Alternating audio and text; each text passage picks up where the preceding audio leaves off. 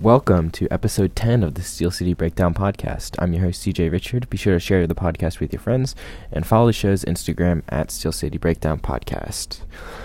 All right, well, this week for the Steelers was just embarrassing, to say the least. We tied the 0 8 Lions.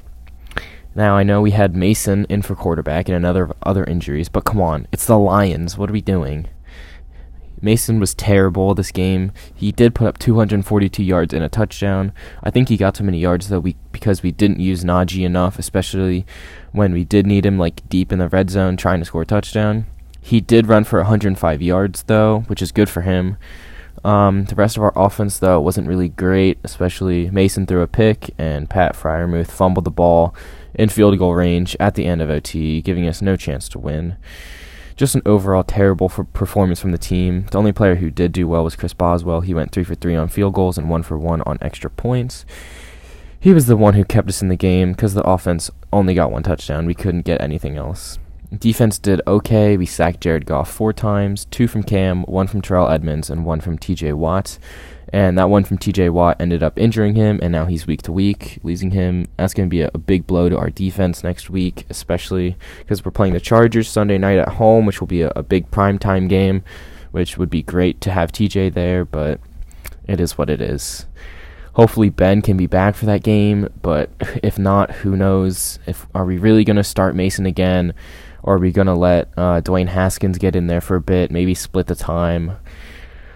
I don't know. I just don't see Mason Rudolph being the future for this team. Um, that being said, for next week, we need to start playing like a team that really wants to win, like the team from week one that beat the Bills, not the trash team that we were playing against the Lions and tying them. We really need to step it up. Obviously, there's still no baseball news. It's the off season.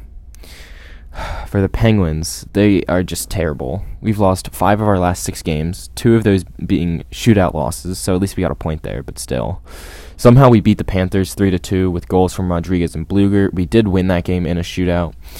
Uh, then after that, we lost 6 to 3 to Ottawa with goals from Kapanen and two from Rodrigues. And then we lost 6 to 1 against the Capitals, only goal coming from Guentzel. That was an embarrassing game. We also lost two to one to Buffalo. Guentzel again scoring the only goal. I don't know what the problem is, whether it's goaltending, the offense, the defense. Do I even dare say maybe it's the coaching? I love Sullivan; he's a great coach. But if we keep playing like this, people are going to start asking for que- asking questions about his ability to lead this team. Also, one of our biggest problems is the power play. We have the worst power play percentage in the league. We've scored only five times on 50 opportunities. That's 10%. The top team, the Oilers, is at 42.5. We've got a lot of room to improve there. And if we can improve that, it'll definitely help us win games. Because we're good at drawing the penalties, we just can't convert on the power plays. I don't know what the problem is. Maybe we don't have good chemistry. The lines might be wrong. Um, I'm hoping it might get better when Malkin comes back to fill in that um, spot in the first line.